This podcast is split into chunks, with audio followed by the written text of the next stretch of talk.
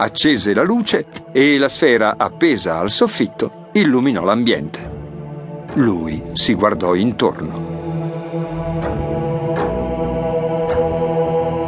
Come l'inizio del terribile cataclisma che stava per accadere va individuato in quella sera nefanda, allo stesso modo il professore è certamente la prima causa del cataclisma stesso.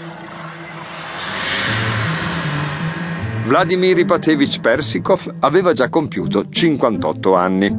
La sua testa era piuttosto insolita, senza capelli sopra e con ciuffetti gialli e dritti ai lati aveva occhi piccoli e brillanti, barba rasata e labbro inferiore un po' in fuori. Quest'ultimo particolare dava al suo volto un'espressione un po' contrariata. Era abbastanza alto, ma le sue spalle erano curve. Sul naso arrossato portava degli occhialini con una montatura argentata piuttosto fuori moda. Aveva una voce sgradevole e stridula, quasi di falsetto, e tra le tante sue particolarità c'era anche questa. Quando parlava e si sentiva sicuro del fatto suo, curvava l'indice e strizzava gli occhi. Posto che gli capitava spesso di parlare con sicurezza, vista la straordinaria preparazione sulla sua qualifica, chi gli stava di fronte si trovava spesso il suo uncino davanti al naso. C'è anche da dire che il professore amava discutere soltanto di temi legati alla sua qualifica, e cioè la zoologia, l'embriologia, l'anatomia, la botanica e la geografia. Persikov non leggeva nessun giornale e non andava a teatro. Sua moglie se n'era andata nel 1913. Era scappata con il tenore Zimin, lasciandogli uno scritto che diceva più o meno questo. Le tue rane mi fanno ribrezzo. Per causa loro dubito che sarò mai più felice.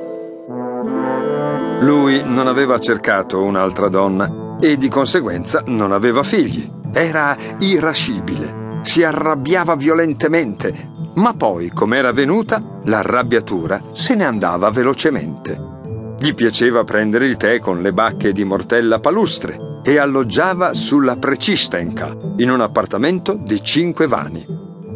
Una vecchina rinsecchita, eh, Maria Stepanovna, viveva con lui, era la sua governante e si occupava di lui. Nel 19 gli erano state requisite due delle cinque stanze e in quell'occasione, parlando con la governante, aveva dichiarato Se non finiscono di fare tutte queste sconcezze, partirò. Andrò all'estero.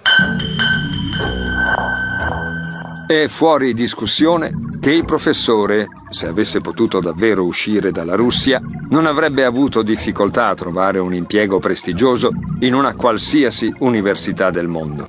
Era uno studioso molto noto, un nome di primo piano nel campo dei rettili e dei lissanfibi, e a parte il professor Wickle di Cambridge e il professor Beccari di Roma, non aveva rivali. Persikov leggeva quattro lingue oltre al russo e parlava alla perfezione il tedesco e il francese.